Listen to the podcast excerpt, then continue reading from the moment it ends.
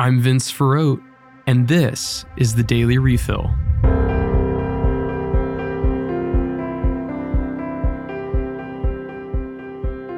Up first today, the Russian government has confirmed that it is moving to take over the northern Ukrainian territories that it is currently occupying.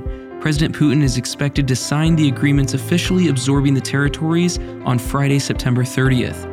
The government is still pushing to show the referendums that many in the West have condemned as shams as legitimate and binding. Ukraine has continued to denounce the voting as illicit and is planning to coordinate with the West on a plan to respond to it.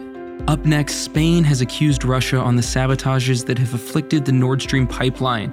The pipeline runs from Russia to Germany and normally transports a high percentage of gas to European countries. This past week, two of the gas pipelines had heavy damage done to them. The cause of the damage is still officially unclear. The Spanish energy minister said that the damage was probably linked to an attack by the Russian government. Russia has dismissed the claims. In other news, Vice President Harris is visiting South Korea. In a speech during her trip, Harris condemned North Korean nuclear statements and their ballistic missile tests. Harris's visit took place in the demilitarized zone between North and South Korea. Both Harris and the South Korean president reaffirmed their commitment to pursuing a denuclearized Korean peninsula.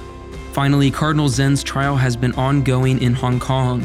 The 90 year old cardinal was arrested earlier in the year on accusations of aiding a relief fund for pro democracy protesters. If convicted, the cardinal will have to pay around $1,300 in fines, but will likely forego jail time.